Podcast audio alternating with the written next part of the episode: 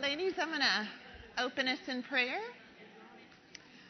Father, I come before you grateful for so many things, including Jesus and the scriptures that you have given us to know and love him more. And as I teach and as any of us learn, we are always dependent upon your Holy Spirit to be our teacher. And so, Spirit, I would just ask that you would enlighten each one of us to understand uh, the scriptures a little more tonight, that we would know and understand and love Jesus a little more tonight than we did when we walked in the door, and that we would bring him great glory for who he is and all that he's accomplished. It's in Jesus' name we pray. Amen.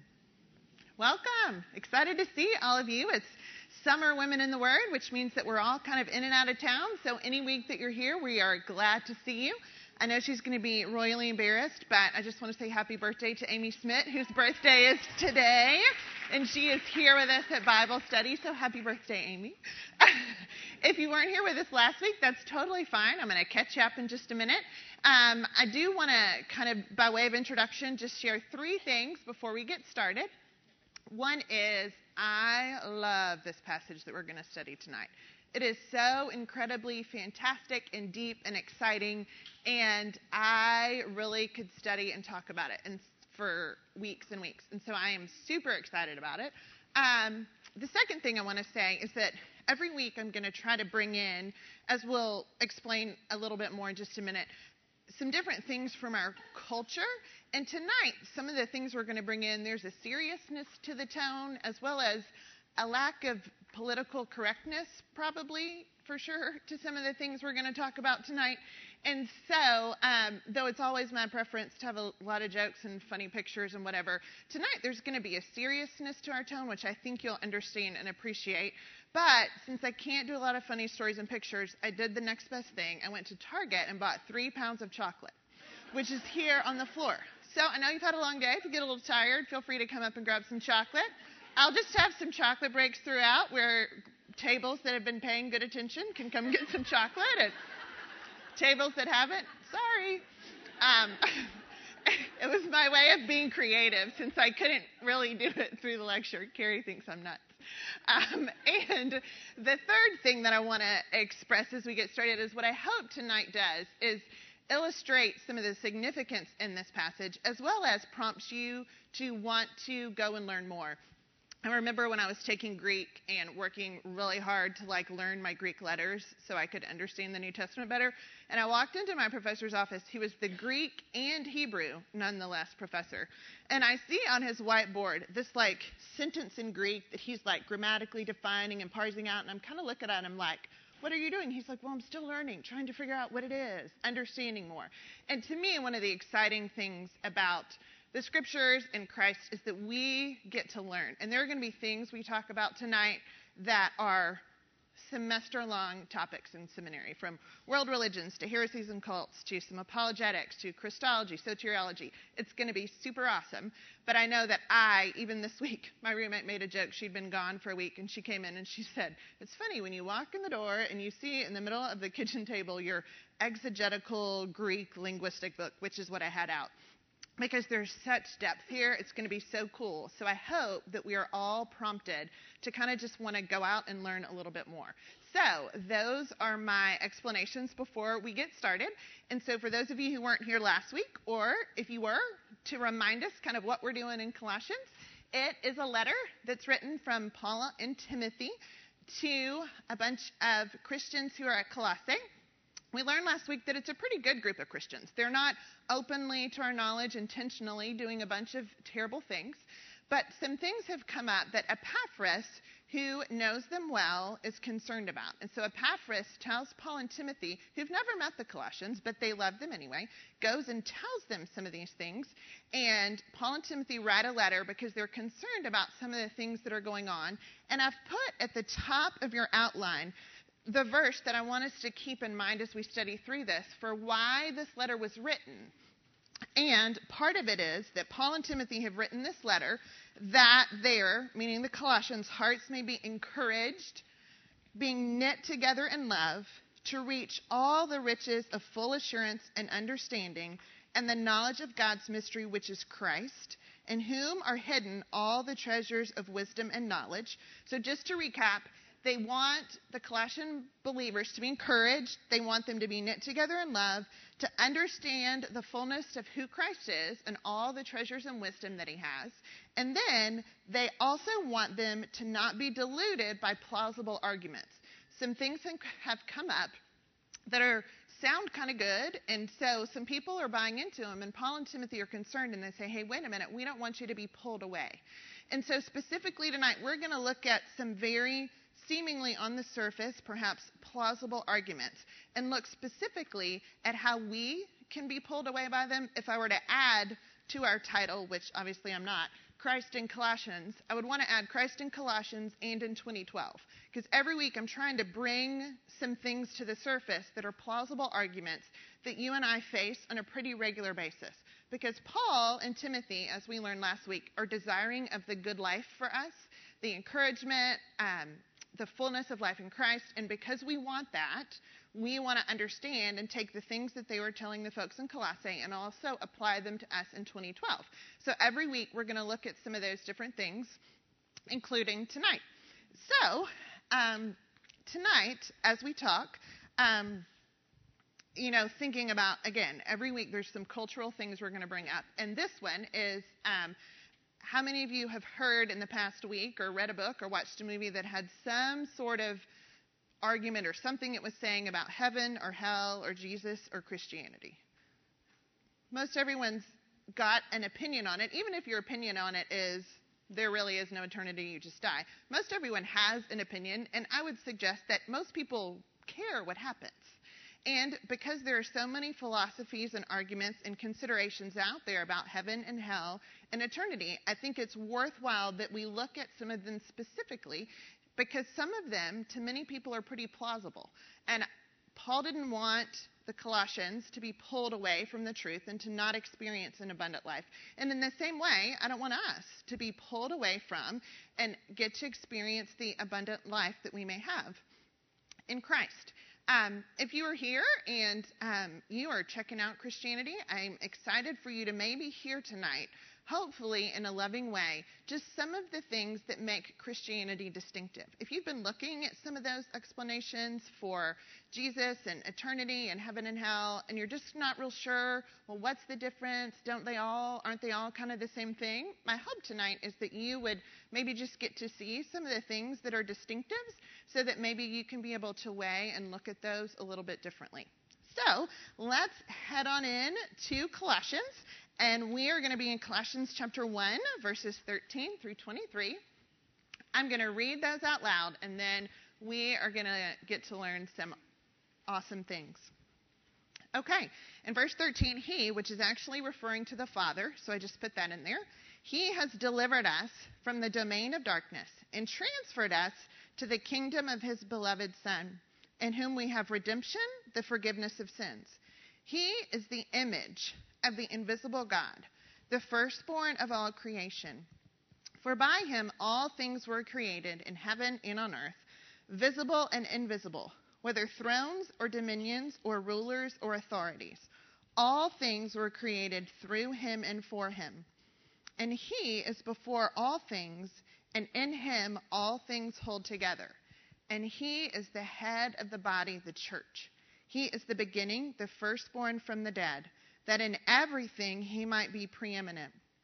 For in him all the fullness of God was pleased to dwell, and through him to reconcile to himself all things, whether on earth or in heaven, making peace by the blood of his cross.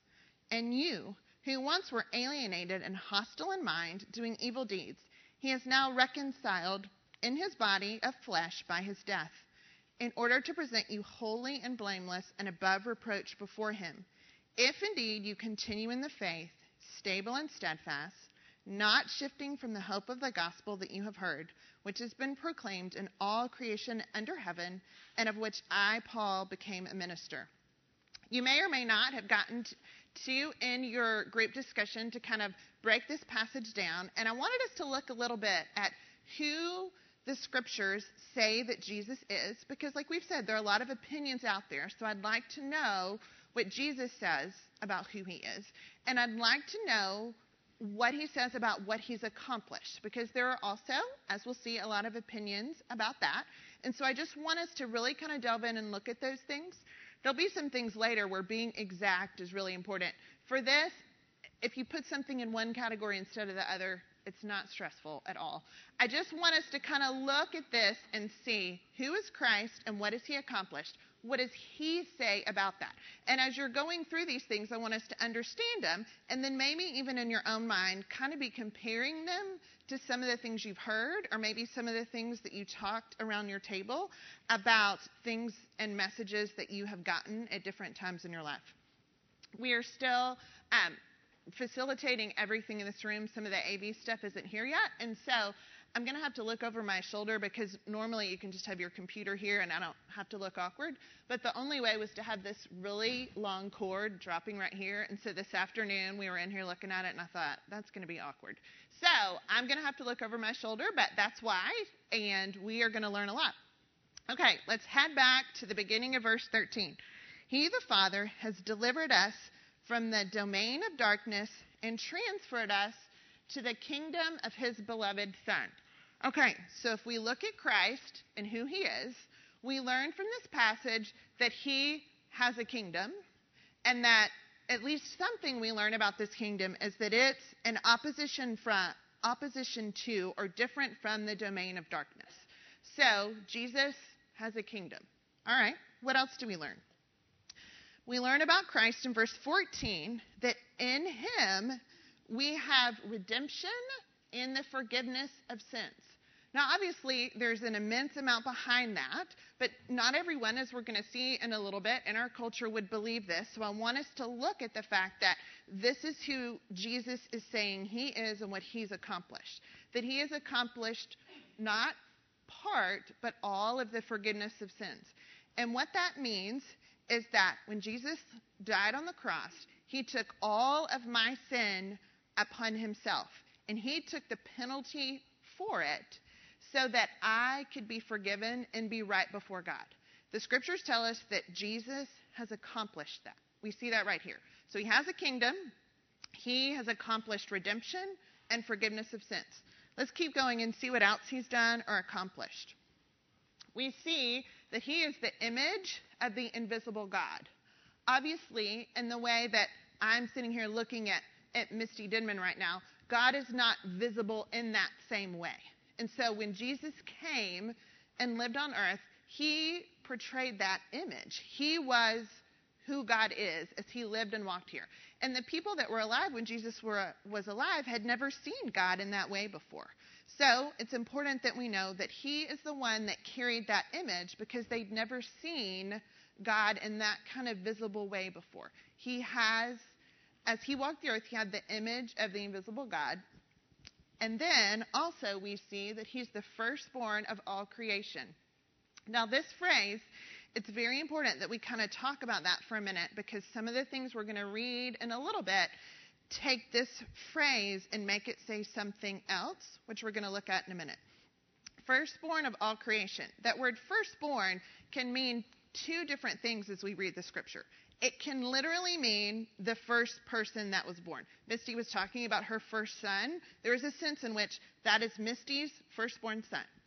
There's something else that we don't have as much in our culture right now, but some cultures do, and they definitely did in the Bible times, that firstborn meant the one who was preeminent, of the greatest prominence as we look and read some of the Old Testament stories, we see that firstborn son being treated differently. And so, with that firstborn of all creation, we see that it is illustrating for us that Christ is the preeminent. Because we also read in Genesis that Adam was born first, so it wouldn't make sense to be talking about Adam. And so we see here that the firstborn means that Christ is the one that has prominence and preeminence.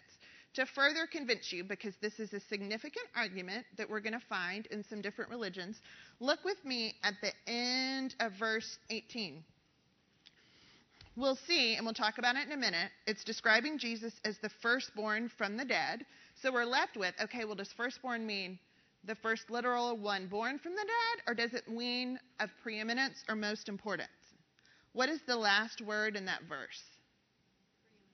preeminent.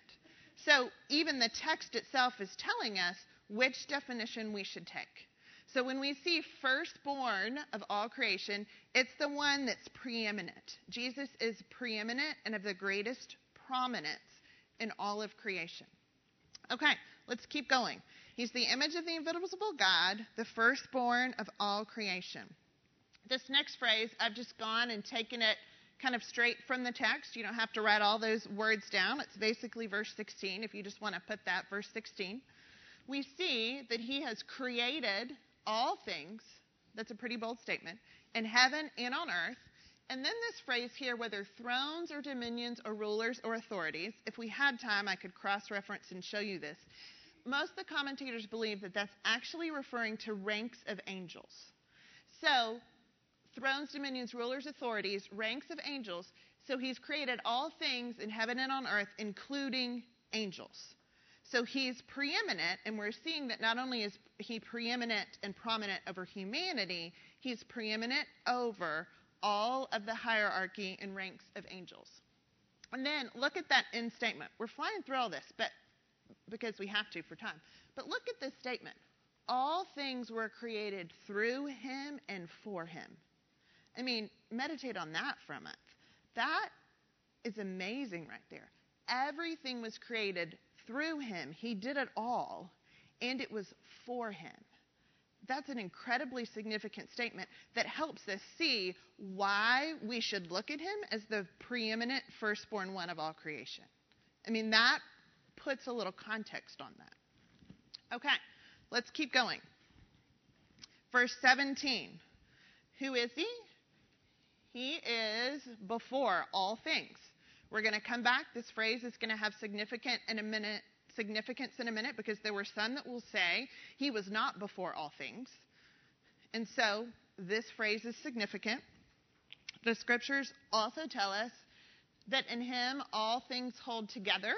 Again, the fact that you and I and the chairs and your pencil and your pen, everything right now is being held together because of and by Jesus pretty amazing. Love this passage. Okay, who is Jesus? He's the head of the body, the church. He's the source, he's the authority. He's in charge, the provider. He is the head of this body. And what else? We're getting this phrase again. He's the beginning, the firstborn from the dead, that in everything he might be preeminent. Now, as we look at this phrase, the preeminence we see here, we've just talked about how he was preeminent and prominent in creation.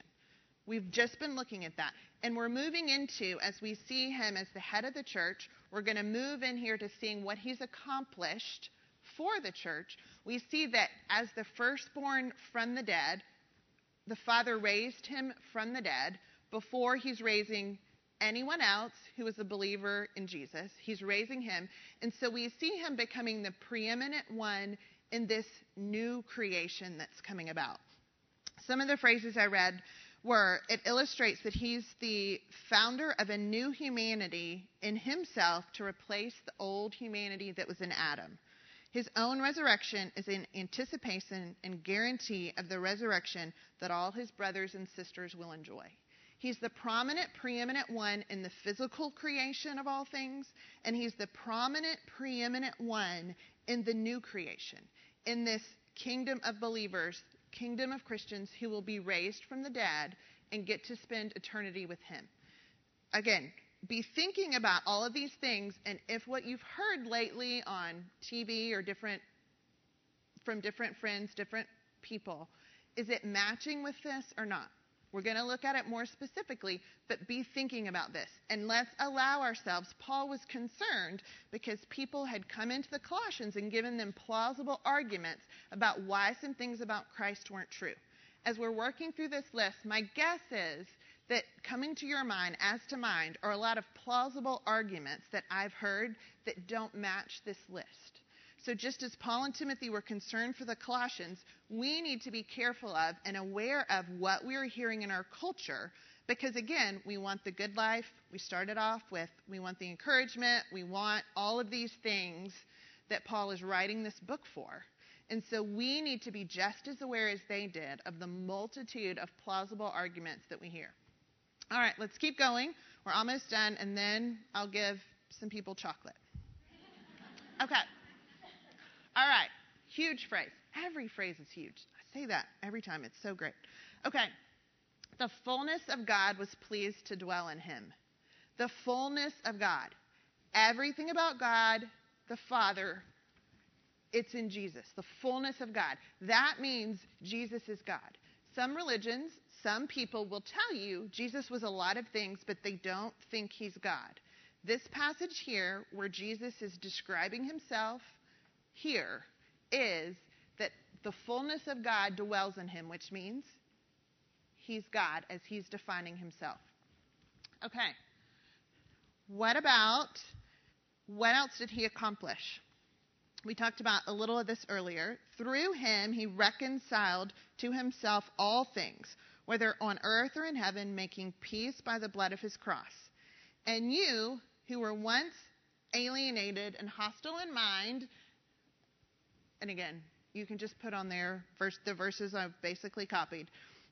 You who were alienated and hostile in mind, doing evil deeds, he has now reconciled you in his body of flesh by his death, in order to present you holy and blameless and above reproach before him.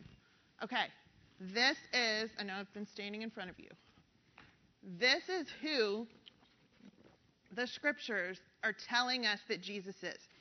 Paul and Timothy are saying to the Colossians, You may have heard a lot of things, but I want to tell you who he is so that when you hear other things that are pulling you away and making promises, you'll know which ones are true and which ones aren't so that you won't be deluded by plausible arguments. Are we good? Who wants some chocolate? Starla, come on up and get some for your table. She was bold enough to say it.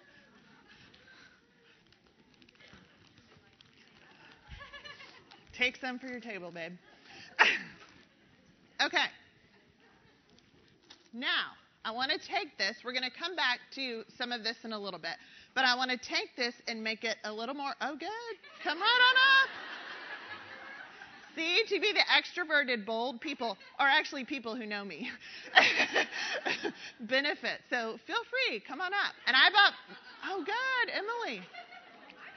I bought my favorite kinds, which have Reese's and Kit Kat. So there are a few less Reese's and Kit Kat right now than there were 30 minutes ago when I opened the bag, just so you know.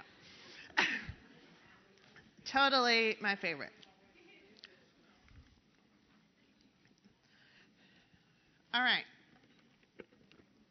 We are going to look specifically at some world religions and cults, and I just want us to compare what those things say with what we've just read in the scriptures. And I want to say just real quickly I know that sometimes when we talk about a religion, some people can feel like, oh, she's attacking that person or that religion or whatever. I want to explain kind of what we're doing. I've just taken the book that says that it describes Christianity, which is the Bible, and put up there on the screen what it says. And we're just going to take and compare it with some of the writings of these other cults and religions that are out there. I'm not intending to attack in any way. I just want us to compare and see if they're the same thing, and if they're not, what the differences are, and what kind of difference, what kind of, how big is the difference? Is it one of those things that doesn't really matter, or is it one of those things that does matter? So, in a very calm loving way, I just want us to kind of do that. And I think it's okay to just kind of compare and contrast and see what's there. Okay, the first one we're going to look at, I've pulled some descriptions of some of the documents that are used to describe Islam. And I just want to look a little bit at what some of their writings in the Quran say about Jesus and Christianity. In the Quran, it clearly denies the crucifixion of Jesus. It says, They, the Jews, said and boast, We killed Christ Jesus, the Son of Mary, the messenger of Allah. But they killed him not, nor crucified him. But so it was made to appear to them. And those who differ therein are full of doubts, with no certain knowledge, but only conjecture to follow. For a surety they killed him not. Okay, so Islam, as it's speaking about Christ and about what he's accomplished, it is indicating that according to that religion, it says that Jesus didn't die. Now, I want us to kind of take and compare with what we just read about Jesus. Read with me verses 20 and 21 and see if you see in here anything that speaks about whether Jesus died. If you do, underline it. And through him to reconcile to himself all things, whether on earth or in heaven, making peace by the blood of his cross. And you, who once were alienated and hostile in mind, doing evil deeds, he is now reconciled in his body of flesh by his death. So clearly, we have a distinction here. We have the Quran, which is the book of Islam, saying one thing about Jesus, and then we have the scriptures saying something else. So, is it one of those things that's a big deal that it disagrees on? You know, I'm sure that every one of us who who's a Christian, um, and if you're not, again, it's okay. Glad you're here we could all sit around, and there are going to be some things that we may not exactly agree on about every little thing. I mean, I've mentioned seminary. I mean, I remember sitting in seminary classes and around people where they're debating, you know, in the creation. Well, God created the world in seven days, but was it seven literal days, like 24 hours, or was it figurative, or was it the days longer than? Was it the same calendar? And those are great things to discuss, and you may learn some things. But if you and I don't agree on whether it was 24 hours or 36 hours or 46 hours or whatever, that's okay. Like some things, it's okay to agree to disagree on, and it's not a big deal. However, think with me for just a minute about if the Quran is true in this regard. If Jesus didn't die, then what happens? Well, we've just explained that reconciliation happened in his body of flesh by his death. So if Jesus didn't actually die, then there's no peace, there's no reconciliation. Scriptures in Romans tell us the wages of sin is death. So if Jesus didn't die, the wages of sin have not been paid, which means if Jesus didn't die and pay that wage for my sin, then that means that I'm still in sin which means that I have no salvation. So for me, what I believe about Jesus' death has heaven and hell at stake. It's a significant difference. It's something that matters what I believe about. It's not whether the day was 24 hours or 36 hours or 48 hours. Heaven and hell are at stake. And so to not agree with the Bible over this makes a difference between heaven and hell. I was talking with someone recently. It was just a conversation in passing, and something came up about actually one of the topics that we're talking about here. And they uh, started to make a comment, which I felt was very appropriate. And they were like, hey, be careful, don't judge there. And I said, well, I said, can I explain to you just a minute why it's a big deal? And I explained in about 30 seconds why it was a big deal. And the person kind of looked back at me and very kind of shocked said, oh, I didn't know. And so I just would like to say that for us who are Christians, or if you're checking out Christianity, I just kind of want you to know why it's a big deal. Okay? Let's keep going and look at the next one.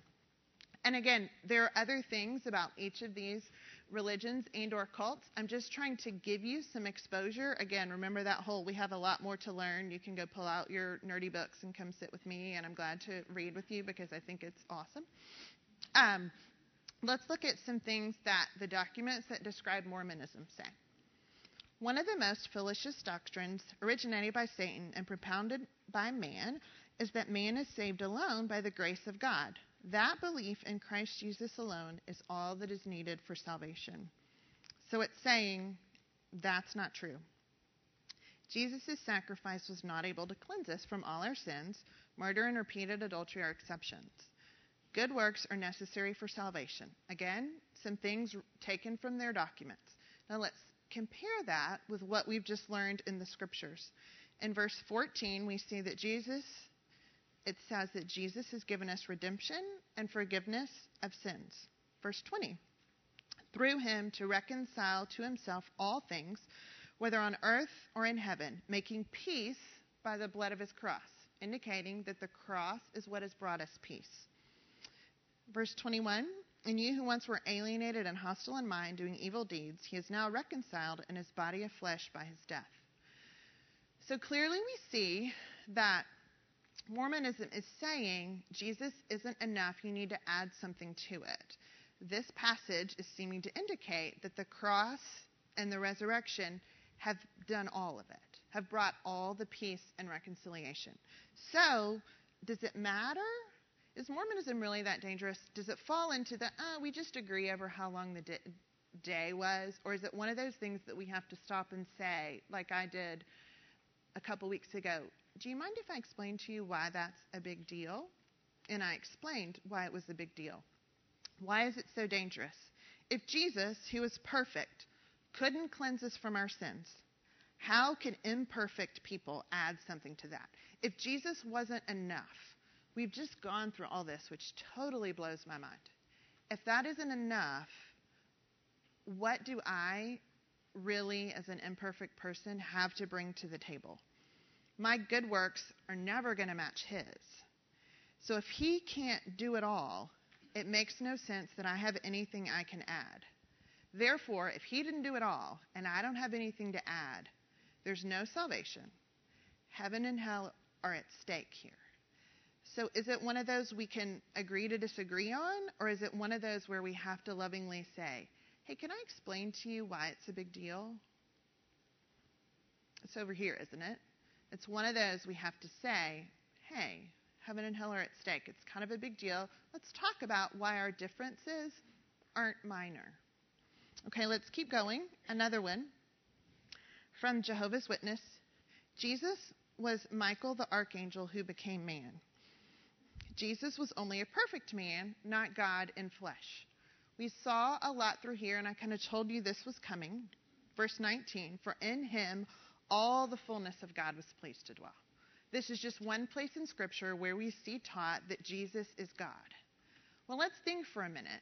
I mean, how big of a deal is it if you just say that Jesus was created? The Father created Jesus, and then Jesus created the rest of it. Is it really that big of a deal? Look with me. Why is it so dangerous? If Jesus isn't God and he isn't eternal, because, because the Father is eternal. If the Father's eternal and the wages of sin that I've earned is death against an eternal Father, I've sinned against this eternal being. Okay, if Jesus has come and he's died on the cross and been raised from the dead, but he's not eternal, then he can't ever match this.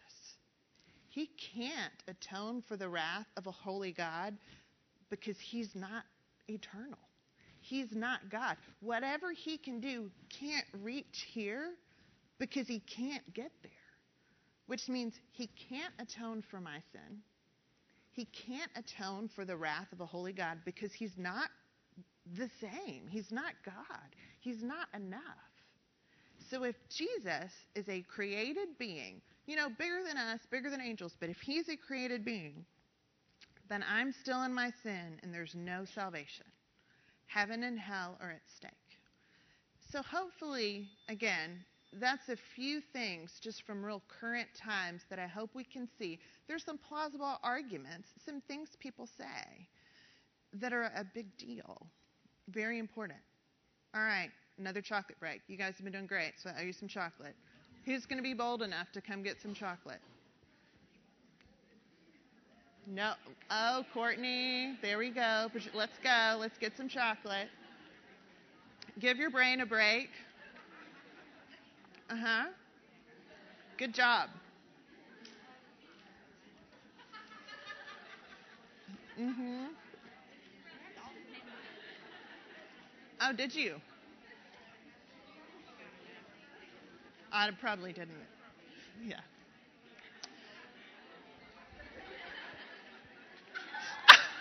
Wendy Lyon, I should have known. Wendy was taking the whole bag, just so you know. Uh huh. Okay, so we've spent a little time, very little time, hopefully to perk your interest about a world religions class or heresies and cults class. Um, so let me also pull in some things to indicate. We have the Colossians, but some of these things that may appear to be new are things that have been going on a long time. And I want to kind of take us just for three or four minutes to church history class for a minute because church history is awesome. Um, there was a guy named Arius in about 320, and uh, it's real interesting if you read church history and kind of watch the church develop. You have different people that start to pop up at different times and say different things. And Arius taught this he taught that only God the Father was eternal. Does this sound familiar? He taught only God the Father was eternal. He was too pure and too infinite to appear on the earth. Therefore, God produced Christ the Son out of nothing as the first and greatest creation. The Son is then the one who created the universe. Jesus, therefore, it's not eternal and he's not equal to God. The conflict between Arianism and biblical beliefs was the first major doctrinal confrontation in the church.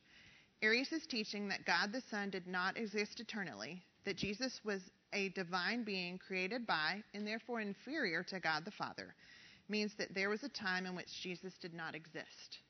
Okay, so what happened is Arius is saying all these things and has a pretty significant following. And there's some other people like Athanasius and others who are concerned about this, and they're saying, hey, wait a minute. First of all, it's not what the scripture says, and if that's true, we have a problem. So, what happened, if you read church history, is quite frequently these heresies would come up, and what would happen is a council, a group of the church leaders at the time would get together and they would discuss, okay, what's going on, what's biblical, and they often developed out of these creeds to illustrate what they stood for. And I mean, it's so interesting to see God's sovereign hand through all of church history. I just think, because Arius was pretty powerful, it was a big deal.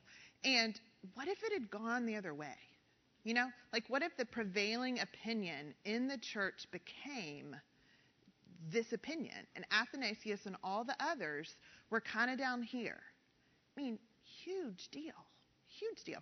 So, at this first ecumenical council, that the church has, they formulated the Nicene Creed, which I've put on your sheet so you can see.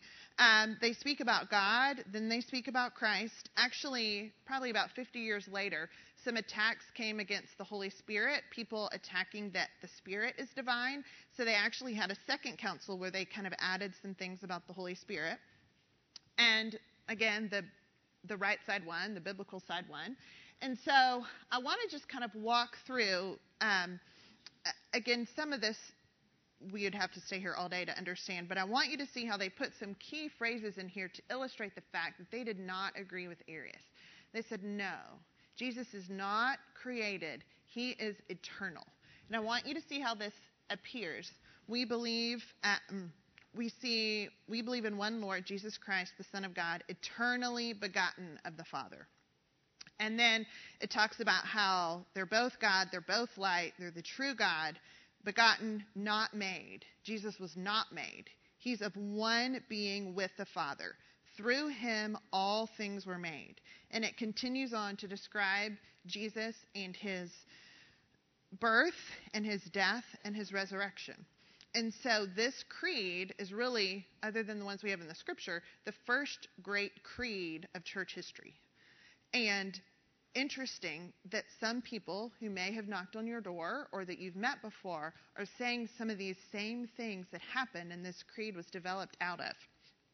So, um, man, isn't God's sovereign hand so fabulous? I mean, and because it's fabulous and because it's so significant, is why we're talking about it tonight. It's not a small deal. It makes the difference between heaven and hell and it's really important that we know some of these things.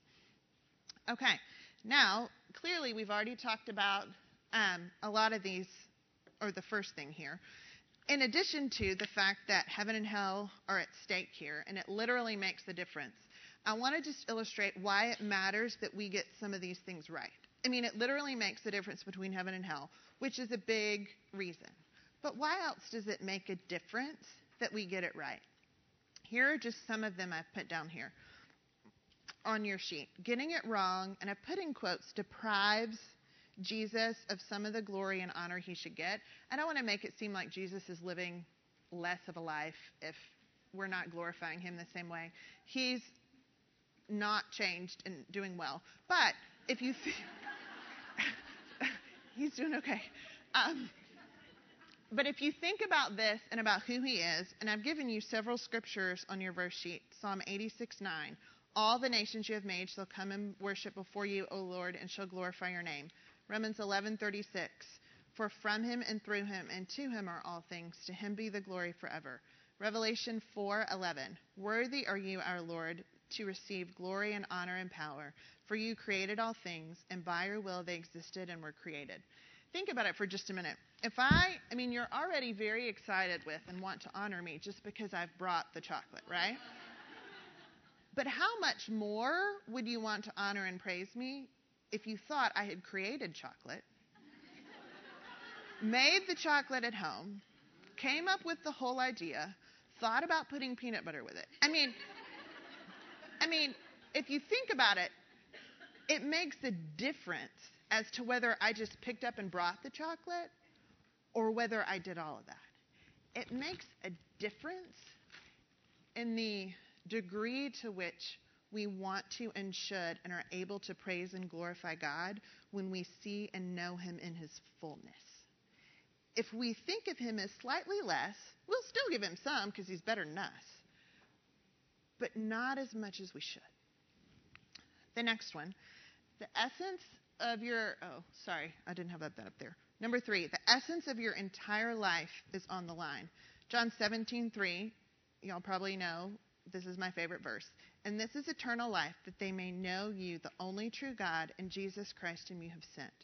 If my life is defined by knowing Christ, and I'm not rightly thinking about Christ, then I don't know him rightly, and the entire essence of my life is changed. Also, to glorify God and enjoy Him forever is the purpose of our life. We just talked about how if we don't know Jesus rightly, we can't glorify Him rightly. Even though 1 Corinthians 10:31 says whether you eat or drink or whatever you do, do all to the glory of God. The entire essence of our life is impacted by whether we know Jesus rightly. Also, our joy is at stake. Number four. I've given you three verses there about how um, God is our exceeding joy. I'll just read one Philippians 4 4. Rejoice in the Lord always. Again, I will say, rejoice. The, our joy is at stake.